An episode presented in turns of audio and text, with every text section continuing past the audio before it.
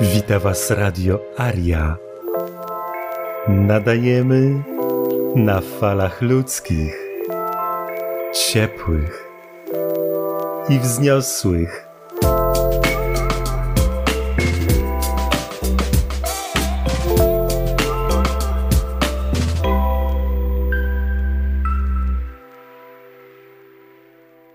Rozdział dziewiąty. W piekle rytualnego sadyzmu. Dwóch wpływowych Żydów, oczywiście, w cudzysłowie, wybitnych intelektualistów, Artur Herzberg i Aaron Hirt Mannheimer, wydało w 1998 roku książkę anglojęzyczną Żydzi, istota i charakter narodu w 2001 roku wydaną po polsku. Pierwsze zdanie wstępu brzmi Żydzi są szczególnym narodem. To już wiemy aż nadto dobrze. Są narodem szczególnym, ale głównie w ludobójstwie, oszustwie, lichwie i terroryzowaniu świata gojów. Na stronie 236 wybitni intelektualiści walą na odlew. Cytat. Prawie wszyscy prześladowcy Żydów byli ochrzczeni. Jak to możliwe, by religia, która uczy miłości i pokoju, wydała tylu masowych morderców? Mowa oczywiście o Shoah, czyli o Holokauście. My także mamy kilka skromnych pytań do Żydów, wierzących, niewierzących, wierzących w cokolwiek, ale zawsze w siebie, czyli rasistów żydowskich. Jak to możliwe? Że naród, który rzekomo dał światu Jezusa Chrystusa, wcielenie i uosobienie dobroci, miłości i przebaczenia, mógł potem wydać go na bestialską śmierć. Jak ten naród mógł zdobyć się między innymi na to, co opisał rosyjski książę Mikołaj Dawydowicz Żewachow w drugiej części swoich wspomnień jako naoczny świadek żydobolszewickiej rewolucji z 1917 roku i lat późniejszych. Zacznijmy jednak od pewnej fotografii. Pochodzi ona z efektownego albumu Briana Moynahana Rosja XI wieku, wydanego w Londynie w 1994 roku spolszczonego rok później przez świat książki. Na stronie 115 istnieje fotografia z podpisem. Cytat. Ofiary pogromu dokonanego przez białych. Biali kontynuowali rosyjską tradycję prześladowania Żydów i zadali sobie nawet trud, podobnie jak później naziści, wyliczania osób pochodzenia żydowskiego wśród kierownictwa bolszewickiego. Widzimy tam zwłoki czterech dorosłych Żydów i kilkudziesięciu innych Żydów pozujących do tego zdjęcia.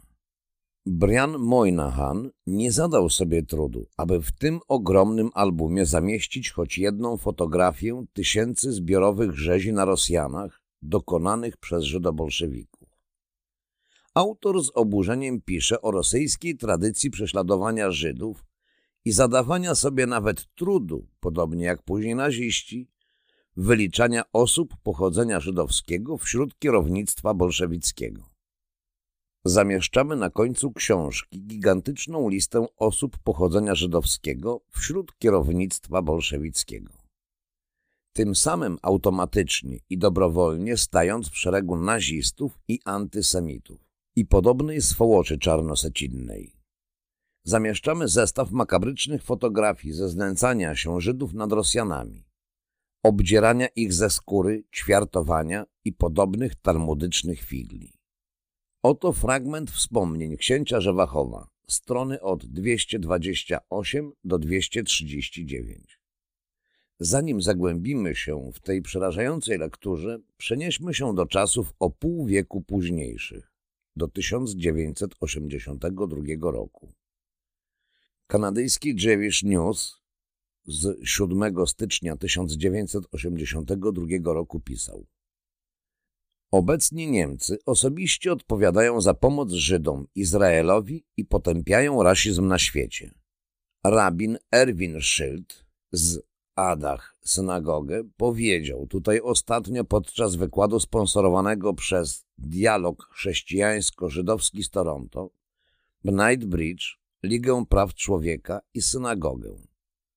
Schild powiedział również po Auschwitz nie można zaprzeczyć zła ludzkości, a nawet jego chrześcijańskiego charakteru. Tak więc zło ludzkości w oczywisty sposób ma chrześcijański charakter, chrześcijańskie DNA. To też walcząc z tym endemicznym złem ludzkości, należy zwalczać jego geny, czyli chrześcijaństwo. Eustas Mullins Bezpardonowy damaskator fanatycznie antyludzkiego żydzizmu, komentując tę erupcję nienawiści rabina Szylda, stwierdził Szyld odsłania jedną z podstawowych zasad żydowskiego pasożyta, którą jest to, że każdy, kto sprzeciwia się grabieży dokonanej przez pasożyta, musi zostać ukarany w sposób tak okrutny, jak to tylko możliwe. W tym celu Żyd stale produkuje mity o tak zwanym prześladowaniu i tak zwanej eksterminacji, podczas gdy w tym samym czasie przeprowadza najbardziej brutalne mordy chrześcijan, które w minionych wiekach liczą setki milionów, w większości kobiet i dzieci. Ludobójstwo Na początku rewolucji przyjęto następujące metody walki z rosyjskim narodem. Najpierw przeprowadzano masowe rewizje, niby z powodu ukrytej przez mieszkańców broni. Potem aresztowania i zamykanie w więzieniach oraz wyroki śmierci w piwnicach przez zwyczajek. Terror był tak straszny, że nie mogło być mowy o żadnym powstaniu.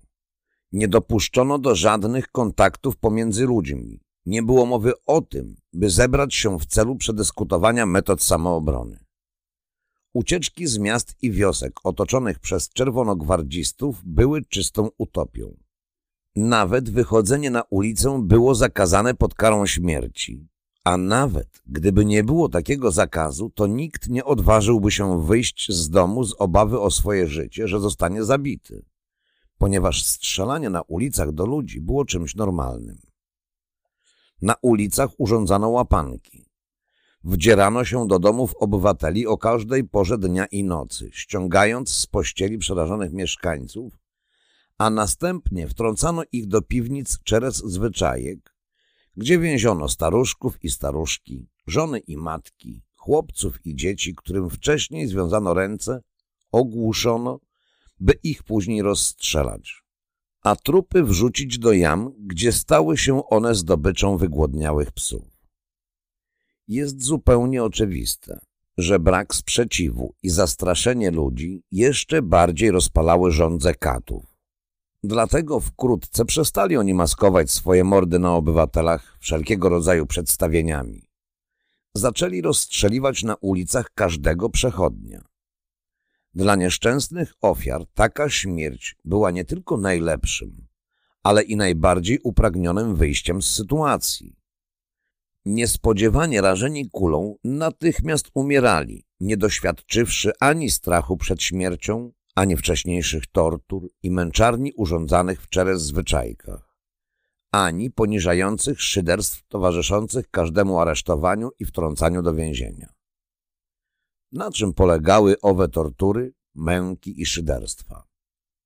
Trzeba mieć mocne nerwy, żeby móc tylko odczuć to, jak straszne było to doświadczenie i spróbować chociażby z oddali je sobie wyobrazić. Jak już powiedziałem, początkowo przeprowadzano rewizję w celu znalezienia niby to ukrytej broni i dlatego w każdym domu i na każdej ulicy nieprzerwanie dniem i nocą działali uzbrojeni po zęby żołnierze w towarzystwie agentów Czerez Zwyczajki i bez żadnych skrupułów grabili wszystko, co tylko wpadło im w ręce nie przeprowadzali żadnych rewizji, lecz na podstawie posiadanych spisów wybranych ofiar zabierali je do czerez zwyczajki. Wcześniej okradali same ofiary, jak również ich rodziny i bliskich. Jakikolwiek sprzeciw nie miał sensu, ponieważ przystawiona do głowy ofiary lufa rewolweru była stałą odpowiedzią na jakiekolwiek próby zachowania dla siebie chociażby samych najpotrzebniejszych rzeczy. Grabili wszystko, co tylko byli w stanie zabrać ze sobą, a zastraszeni obywatele byli szczęśliwi, jeśli takie wizyty tych złodziei i zbójów kończyły się tylko grabieżą. Później ich tak zwanym wizytom towarzyszyły niesłychane zniewagi i szyderstwa, które na koniec zamieniały się w dzikie orgie. Pod pretekstem rewizji te bandy rozbójników zjawiały się w najbogatszych domach miast. Przynosiły ze sobą wino i robiły imprezy, bębniąc po fortepianie i zmuszając gospodarzy, by tańczyli. Tych, którzy odmawiali, zabijali na miejscu. Sprawiało im szczególną radość, gdy udawało im się zmusić do tańca starsze osoby albo kapłanów i mnichów. Natomiast często zdarzało się tak, że szampan, który ci zbóje przynosili ze sobą, był później mieszany z krwią zastrzelonych przez nich ofiar, walających się pod ich nogami na podłodze, gdzie kontynuowali swoje tańce w czasie sprawowania swoich szatańskich obrzędów. Gdy wydawało się, że gorzej już być nie może, wtedy ci odszczepieńcy dopuszczali się jeszcze większych barbarzyństw na oczach rodziców nie tylko gwałcili córki, ale nawet pozbawiali dziewictwa nieletnie dzieci, zarażając je nieuleczalnymi chorobami. To właśnie dlatego obywatele uważali siebie za szczęśliwych, kiedy takie odwiedziny kończyły się tylko kradzieżą albo aresztowaniem. Natomiast Żydzi, kiedy już złapali swoją ofiarę, zabierali ją do czerez zwyczajki. Czerez zwyczajki zajmowały zwykle najlepsze domy w mieście i lokowały się w najbardziej luksusowych mieszkaniach składających się z całego rzędu pokoi. Tutaj urzędowali niezliczeni, cudzysłowie śledczy. Po przyprowadzeniu swojej ofiary do pokoju przyjęć, Żydzi oddawali ją w ręce śledczego i od razu zaczynało się przesłuchanie. Po zwyczajnych pytaniach odnośnie danych osobowych, pracy i miejsca zamieszkania rozpoczynało się przesłuchanie dotyczące charakteru przekonań politycznych, przynależności do partii, stosunku do sowieckiej władzy, prowadzonego przez nią programu i tym podobne, i tym podobne. A potem pod groźbą rozstrzelania żądano podania adresów bliskich, rodziny i znajomych ofiary po czym zadawano całą serię innych pytań, całkowicie bezsensownych, zadanych w nadziei na to, że przesłuchiwany zaplącze się, zagmatwa w swoich zeznaniach, a w ten sposób sam stworzy warunki do postawiania mu konkretnych zarzutów. Stawiano setki takich pytań i nieszczęsna ofiara była zmuszana odpowiedzieć na każde z nich, przy czym odpowiedzi były starannie zapisywane. Po czym przesłuchiwany był przekazywany kolejnemu śledczemu. Ów zaczynał przesłuchanie od początku i zadawał dokładnie te same pytania, tylko w innej kolejności. Przekazywał swoją ofiarę trzeciemu śledczemu, potem czwartemu i tak dalej.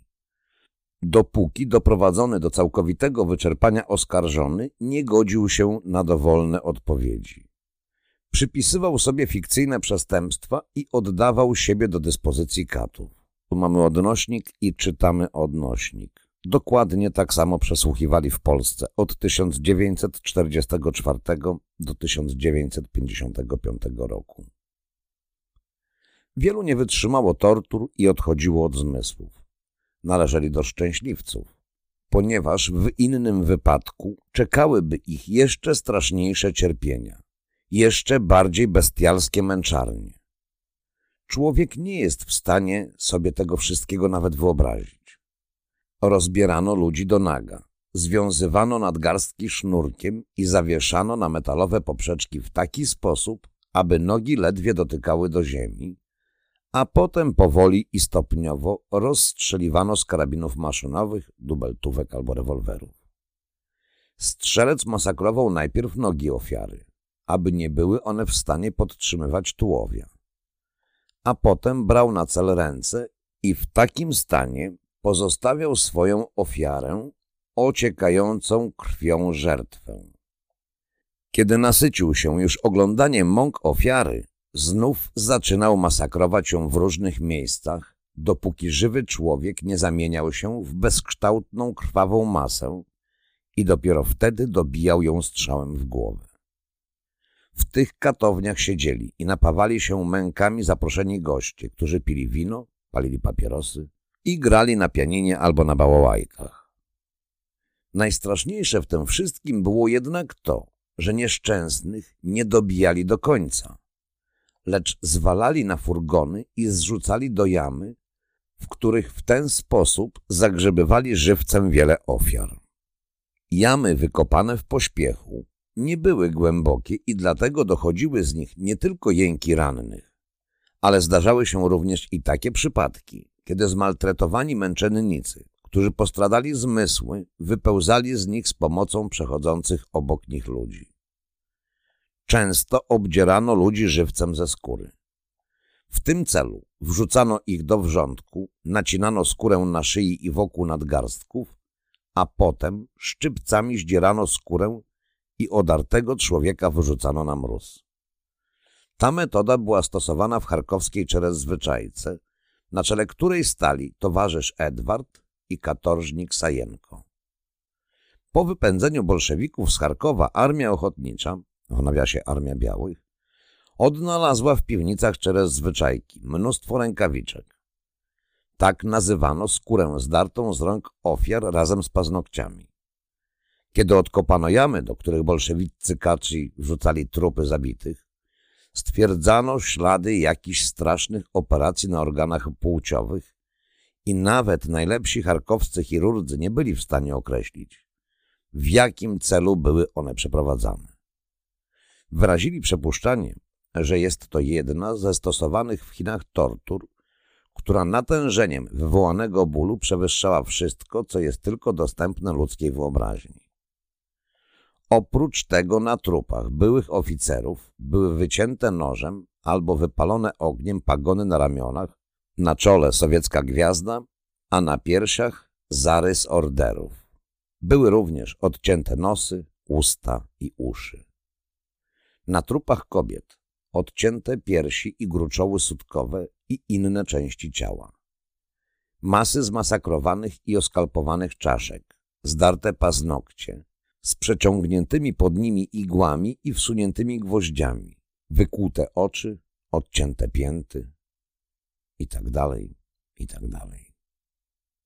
Wielu ludzi utopiono w piwnicach Czerez zwyczajek, gdzie zapędzano nieszczęsnych, a potem otwierano zawory kanalizacyjne.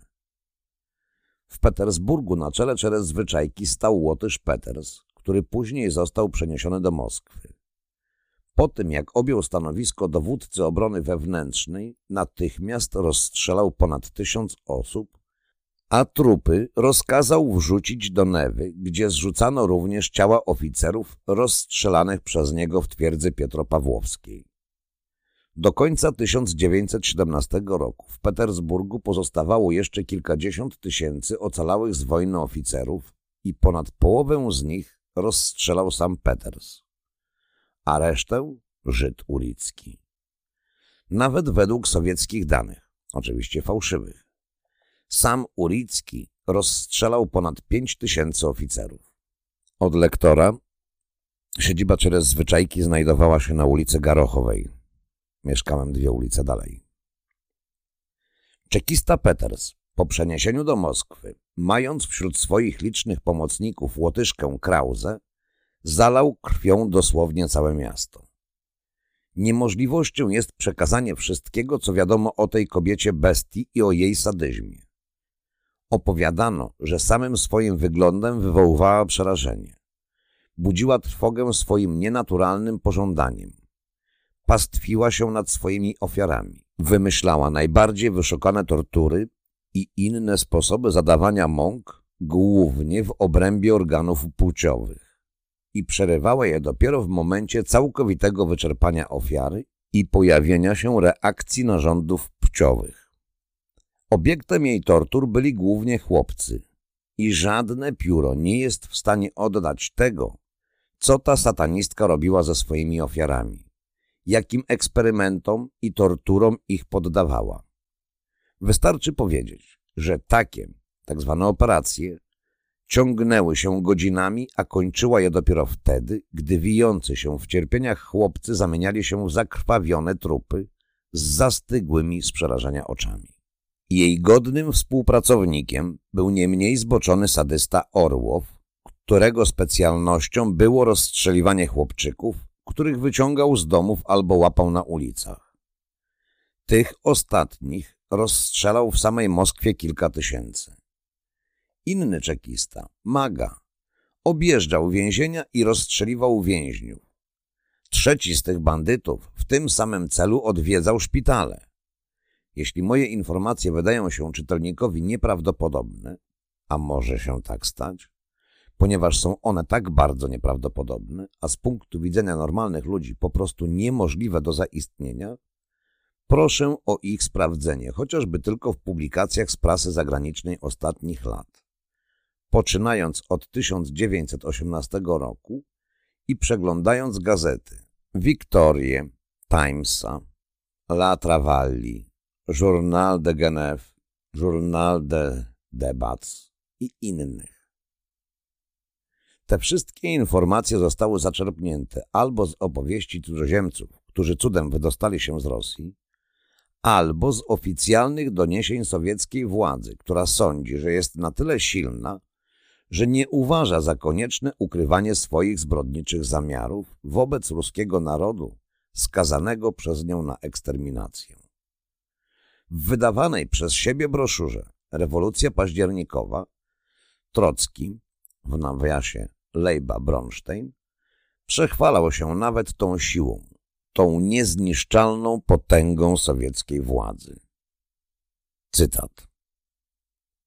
Jesteśmy tak silni, mówi Trocki, że jeśli nawet jutro wydamy dekret z żądaniem, aby wszyscy mężczyźni Piotrogrodu stawili się tego a tego dnia na marsowym polu i że każdy z nich dostanie 25 uderzeń rózgą, to 75% stawiłoby się natychmiast i stanęłoby w kolejce, a jedynie 25% byłoby bardziej ostrożnych i pomyślało o zdobyciu zwolnienia lekarskiego, które zwolniłoby ich od kary fizycznej. W Kijowie szefem czerez zwyczajki był Łotysz, Lacis. Jego pomocnikami byli zwrodnialcy Awdochin, żydowski towarzysz Wiera, Roza Szwarc i inne dziewczyny. Było tutaj pół setki czerez zwyczajek, ale najstraszniejsze były trzy, z których jedna znajdowała się na ulicy Jekateryńskiej numer 16, druga na Istytuckiej numer 40, a trzecia na Sadowej numer 5. Każda z nich miała swój własny sztab służbistów, a dokładniej mówiąc katów. Jednak największym okrucieństwem wśród nich wyróżniały się dwie wspomniane wyżej Żydówki.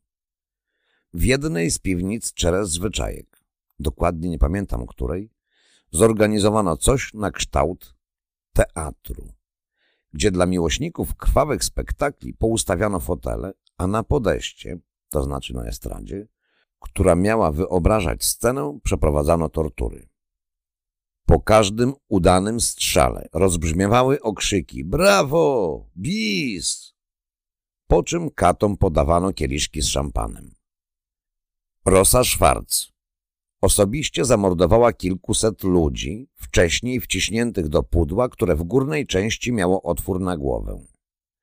Ale strzelanie do celu było dla tych dziewic, tak zwanych dziewic, tylko żartobliwą zabawą i nie rozbudzało ich przytępionych nerwów. Pragnęły ostrzejszych doznań i w tym celu Rosa i towarzysz Wiera wykuwały igłami oczy ofiar albo wypalały je papierosami, ewentualnie wbijały pod paznokcie cienkie gwoździe. W Kijowie szeptem przekazywano sobie ulubiony rozkaz Rosy Szwarc, który tak często brzmiał w krwawych murach czerez zwyczajek, kiedy niczym nie można było już zagłuszyć rozdzierających duszę krzyków torturowanych. Nalej mu do gardła rozpalonego ołowiu, żeby nie wrzeszczał jak prosiak. Ten rozkaz był wykonywany z największą dokładnością. Szczególną wściekłość wywoływali u Rosy i Wiery ci więźniowie czerez zwyczajek, którzy mieli na sobie krzyżyki. Po niewypowiedzianych drwinach i szyderstwach z religii, te zbrodniarki zrywały krzyżyk z szyi i wypalały ogniem zarys krzyża na piersiach albo na czołach swoich ofiar. Wraz z przyjściem armii ochotniczej i wypędzeniem bolszewików z Kijowa, Rosa Szwarc została aresztowana w tym momencie, kiedy dawała bukiet jednemu z oficerów, który jechał na koniu na czele swego oddziału wjeżdżającego do miasta. Oficer rozpoznał w niej swojego kata i aresztował ją. Dużo było takich przypadków tego typu prowokacji, a szpiegostwo doprowadzone do perfekcji ogromnie utrudniało walkę z bolszewikami. W kijowskich czerez zwyczajkach stosowano również inne tortury. I tak na przykład nieszczęsnych wciskano do drewnianych pudeł i wbijano w nie gwoździe, tocząc później pudła po podłodze. Kaci wykorzystywali również Dniepr, gdzie setkami zaganiano do wody związanych razem sznurami ludzi i ich albo topiono, albo w większych grupach rozstrzeliwano z karabinów maszynowych. Kiedy fantazja w wymyślaniu tortur wyczerpywała się, wtedy nieszczęsnych męczenników rzucano na podłogę i uderzeniami ciężkiego młota rozbijano im głowy na kawałki z taką siłą, że mózg wylewał się na podłogę. Taką praktykę stosowano w kijowskiej Czerez-Zwyczajce, znajdującej się na ulicy Sadowej 5, gdzie żołnierze Armii Ochotniczej odkryli szopę, w której asfaltowa podłoga była dosłownie zawalona ludzkimi mózgami. Nie jest niczym zadziwiającym, że przez sześć miesięcy bolszewickiego terroru w mieście zginęło 100 tysięcy ludzi, a wśród nich najznaczniejsi mieszkańcy miasta, duma i chwała Kijowa. Oto jeden z rozkazów Łacisa. Nie szukajcie żadnych dowodów w postaci wrogich wobec Sowietów wypowiedzi czy czynów oskarżonego. Pierwszy problem, który trzeba ustalić, dotyczy tego, do jakiej klasy należał oskarżony, jaki zawód wykonywał oraz jakie ma wykształcenie. Ten rozkaz jego współpracownicy czekiści wykonywali precyzyjnie. Po szczerych i pyszałkowato-cenicznych wyznaniach tegoż Łacisa w 1918 roku oraz przez siedem pierwszych miesięcy 1919 roku stłumiono 344 powstania, a jednocześnie zabito 3057 ludzi. A w tym samym czasie torturowano tylko na podstawie wyroków i postanowień WCK 8389 ludzi. Piotrogrodzka Czeres Zwyczajka również w tym samym czasie zniszczyła 1206 ludzi. Kijowska 825. Moskiewska 234 osoby. W Moskwie przez 9 miesięcy rozstrzelano na mocy wyroków Czeres Zwyczajki 131 ludzi. Przez miesiąc czasu od 23 lipca do 21 sierpnia tegoż roku moskiewski Trybunał Rewolucyjny skazał na karę śmierci 1182 osoby. W nawiasie jest to informacja ze wspólnej sprawy 7 listopada 1920 roku, numer 115. Oczywiście te informacje nie są dokładne, ponieważ pochodzą od Łacisa. W Odessie szaleli znani Kaci, Dejcz i Wichman. Obaj Żydzi z całym sztabem sługusów, wśród których oprócz Żydów byli Chińczycy i jeden Murzyn, który specjalizował się w wyciąganiu ludziom żył, patrząc im prosto w oczy i uśmiechając się swoimi białymi zębami. Zasłynęła tutaj również i Wiera Grybieńszczykowa, która stała się znana pod imieniem Dora. Osobiście zastrzeliła 700 osób. Każdy mieszkaniec Odessy znał powiedzenie Dejcza i Wichmana o tym, że nie mają apetytu na obiad, zanim nie zastrzelą setki gojów. Według gazetowych informacji rozstrzelali oni ponad 800 osób, w tym 400 oficerów. Ale tak naprawdę tę cyfrę można powiększyć przynajmniej 10 razy. Zaraz po opuszczeniu Odessy przez tzw. Tak sojuszników, bolszewicy, po tym jak wdarli się do miasta i nie zdążyli jeszcze przygotować czerez zwyczajek, wykorzystali do swoich celów statek liniowy Synopa i krążownik Aumas, na których przetrzymywali swoje ofiary. Rozpoczęło się dosłownie polowanie na ludzi. Zatrzymywanych nie zabijano na miejscu, żeby ich jeszcze przed śmiercią trochę pomęczyć. Urządzano łapanki w dzień i w nocy, zarówno młodych, jak i starych, kobiety i dzieci. Łapano wszystkich bez wyjątku, ponieważ od liczby złapanych zależała ilość nagrabionych rzeczy i wysokość zarobku. Przyprowadzonych na pokład synopy i aumaza przykuwano żelaznymi łańcuchami do grubych desek i powoli i stopniowo ciągnięto nogami do przodu do pieca na statku, gdzie nieszczęśnicy smażyli się żywcem. Potem wyciągano ich stamtąd, spuszczano na sznurach do morza i znów wrzucano do pieca, wdychając zapach spalonego ciała. Kto mógłby pomyśleć, że człowiek może dojść do takiego okrucieństwa, które nie ma swojego odpowiednika w historii? I taką straszną śmiercią umierali najlepsi synowie Rosji, oficerowie jej śmiali obrońcy, a pośród nich bohater Port Artura, generał Smirnow. Innych ćwiartowano, przywiązując ich w maszynowni do kół, które rozrywały ich na części.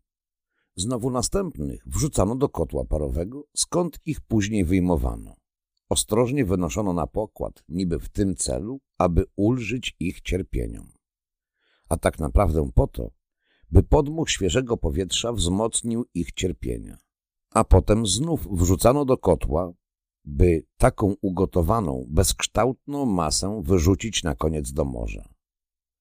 O rodzajach tortur, jakimi byli poddawani nieszczęśnicy w czterech zwyczajkach Odessy, można było wnioskować na podstawie używanych przez katów narzędzi, wśród których były nie tylko ciężarki, młoty i łomy, którymi rozbijano głowy, ale również i pincety, przy pomocy których wyciągano żyły oraz tak zwane kamienne worki z niewielkim otworem na wierzchu, do których wciskano torturowanych, łamiąc im kości i w których ofiary pozostając w takiej skurczonej postawie były skazane na bezsenność. Straż, celowo wyznaczona do pilnowania więźnia, miała obserwować nieszczęśnika, nie pozwalając mu zasnąć. Karmiono go zgniłymi śledziami i poddawano torturze pragnienia. Tutaj głównymi pomocnikami Dejcza i Weichmana byli Dora, która zamordowała, jak już wspomniałem, 700 osób i 17-letnia prostytutka Sasza, która rozstrzelała ponad 200 osób. Obydwie poddawały swoje ofiary niesłychanym mękom i dosłownie kąpały się w ich krwi. Obydwie były sadystkami i swoim cynizmem przewyższały nawet łotyszkę Krause, albowiem były prawdziwymi dziećmi piekła. W Wołogdzie szaleli Kaci, Kiedrow, w nawiasie Cederbaum i Łotysz Ejduk. O ich okrucieństwie powstały całe legendy. Rozstrzelali niezliczoną ilość ludzi i wyrżnęli do jednego całą lokalną inteligencję. W Woronerzu Czeres Zwyczajka stosowała czysto rytualne metody tortur. Ludzi wrzucano do beczek z powbijanymi dookoła gwoździami i spuszczano je z góry. Żydzi, o czym wiadomo z procesu Bejlisa w Kijowie, Korzystali z tej metody wypuszczania chrześcijańskiej krwi przez nakłucia wtedy, gdy nie mieli możliwości powolnego przeprowadzania operacji rytualnego mordu chrześcijańskich dzieci, wymagającego specjalnych narzędzi. Natomiast tutaj, podobnie jak i w pozostałych miastach, wykłuwano ofiarom oczy. Na czole albo na piersiach wycinano sowieckie gwiazdy. Wrzucano ludzi żywcem do wrzątku. Łamano stawy, obdzierano ze skóry, wlewano do gardła rozpalony ołów i tak dalej, i tak dalej. W Mikołajewie czekista Bogbender, w nawiasie Żyd, który miał pomocników, dwóch Chińczyków i jednego katorżnika marynarza, zamurowywał ludzi żywcem w kamiennych pomieszczeniach. W Pskowie Jak podawały gazety, wszyscy oficerowie jeńcy w liczbie około 200 ludzi zostali oddani na pastwę Chińczyków, którzy pocięli ich piłami na części. W Połtawie szalał czekista Griszka, który stosował niesłychanie barbarzyńskie tortury. Od lektora on miał bodajże ksywę Griszka prostytutka. Poddał on strasznym torturom osiemnastu mnichów, których rozkazał nabić na wbity w ziemię zaostrzony pal. Również czekiści Jamburga używali tej samej metody tortur, gdzie na pal nabijano wszystkich ujętych na narwskim froncie oficerów i żołnierzy. Żadne pióro nie jest w stanie opisać mąk torturowanych, którzy nie umierali od razu, lecz po kilku godzinach zwijając się w niewysłowionym bólu. Niektórzy męczyli się nawet ponad dobę. Trupy tych wielkich męczenników były straszne. Prawie wszystkim wychodziły z bólu oczy na wierzch. W Błogowieszczańsku wszystkie ofiary czerez zwyczajki miały wbite igły gramofonowe pod paznokcie palców rąk i nóg. W Omsku torturowano nawet brzemienne kobiety, wycinano brzuchy i wyciągano jelita. W Kazaniu, na Uralu i w Jekaterinburgu nieszczęsnych krzyżowano, palono w ogniskach albo wrzucano do rozpalanych pieców. Na podstawie informacji prasy w samym tylko Jekaterinburgu zginęło ponad 200 osób. W Symferopolu czekista Aniszkin zmuszał swoje ofiary, zarówno kobiety, jak i mężczyzn, by przechodzili obok niego całkiem nadzy, po czym oglądał ich ze wszystkich stron. A na koniec uderzeniem szabli obcinał im uszy, nosy i ręce. Ociekający krwią męczennicy prosili go, by ich zastrzelił, aby w ten sposób przerwał ich męki. Lecz Aniszkin z zimną krwią podchodził do każdego z nich oddzielnie. Wykłuwał im oczy, a następnie rozkazywał odciąć im głowy. W Sewastopolu nieszczęsnych związywano w grupach, ciężko raniono szablami i rewolwerami i na wpół żywych wrzucano do morza. W sewastopolskim porcie są miejsca, gdzie nurkowie nie schodzą. Dwóch z nich, po tym jak zeszli na dno, odeszło od zmysłów. Kiedy trzeci zdecydował się zanurkować, to po wyjściu z wody oświadczył, że widział całą rzeszę topielców przywiązanych nogami do wielkich kamieni. Nurt wody wprawiał w ruch ich ręce, mieli roztrzepane włosy. Pośród tych trupów był również kapłan w riasie z szerokimi rękawami i z uniesionymi do góry rękami, jakby wygłaszał jakąś straszną przemowę. W Ałupce Czerez Zwyczajka rozstrzelała 272 chorych i rannych, poddając ich takim oto torturom. Ofiarom otwierano gojące się rany otrzymane przez nich na froncie i zasypywano je solą zaśmieconą ziemią czy wapnem, jak również zalewano spirytusem i naftą, po czym nieszczęsnych przewożono do Czerez Zwyczajki. Ci spośród nich, którzy nie byli w stanie poruszać się o własnych siłach, byli przenoszeni na noszach. Tatarska ludność, przerażona taką rzezią, zobaczyła w niej karę Bożą i wzięła na siebie trzydniowy post. W Piacigorsku Czerez Zwyczajka zamordowała wszystkich tamtejszych zakładników, wyrżnąwszy przy tym prawie całe miasto. Nieszczęsnych zakładników wyprowadzono za miasto na cmentarz z rękami związanymi z tyłu drutem. Zmuszono ich, by uklękli dwa kroki przed wyrytą jamą, po czym rozpoczęła się egzekucja. Zaczęto odcinać im ręce, nogi, ciąć ich po plecach, wykłuwać bagnetami oczy, wyrywać zęby, rozpruwano brzuchy i tak dalej. To właśnie wtedy, w 1919 roku, zostali tutaj rozsiekani na śmierć Judasz i zdrajca cara, generał Ruski, generał Radko Dmitriew, książę Urusow, książę Szachowski i wielu innych. W tym, jeśli się nie mylę, również były minister sprawiedliwości, Dobrowolski. Pod tym tekstem jest link do oryginalnego tekstu rosyjskiego ze strony wiadomości monasterujkowice.pl Jeśli będzie taka potrzeba, proszę pisać pod plikiem. Znajdę, wrzucę. Podam link. Powróćmy do początku tego rozdziału i cytatu ze wstępu do książki Artura Horzberga i Arona Hirt Mannheimera z 1988 roku. Cytat. Prawie wszyscy prześladowcy Żydów byli chrzczeni.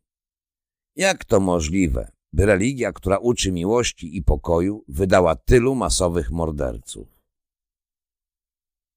Koniec rozdziału dziewiątego. Następny rozdział Hazarskie potwory Ziemliaczka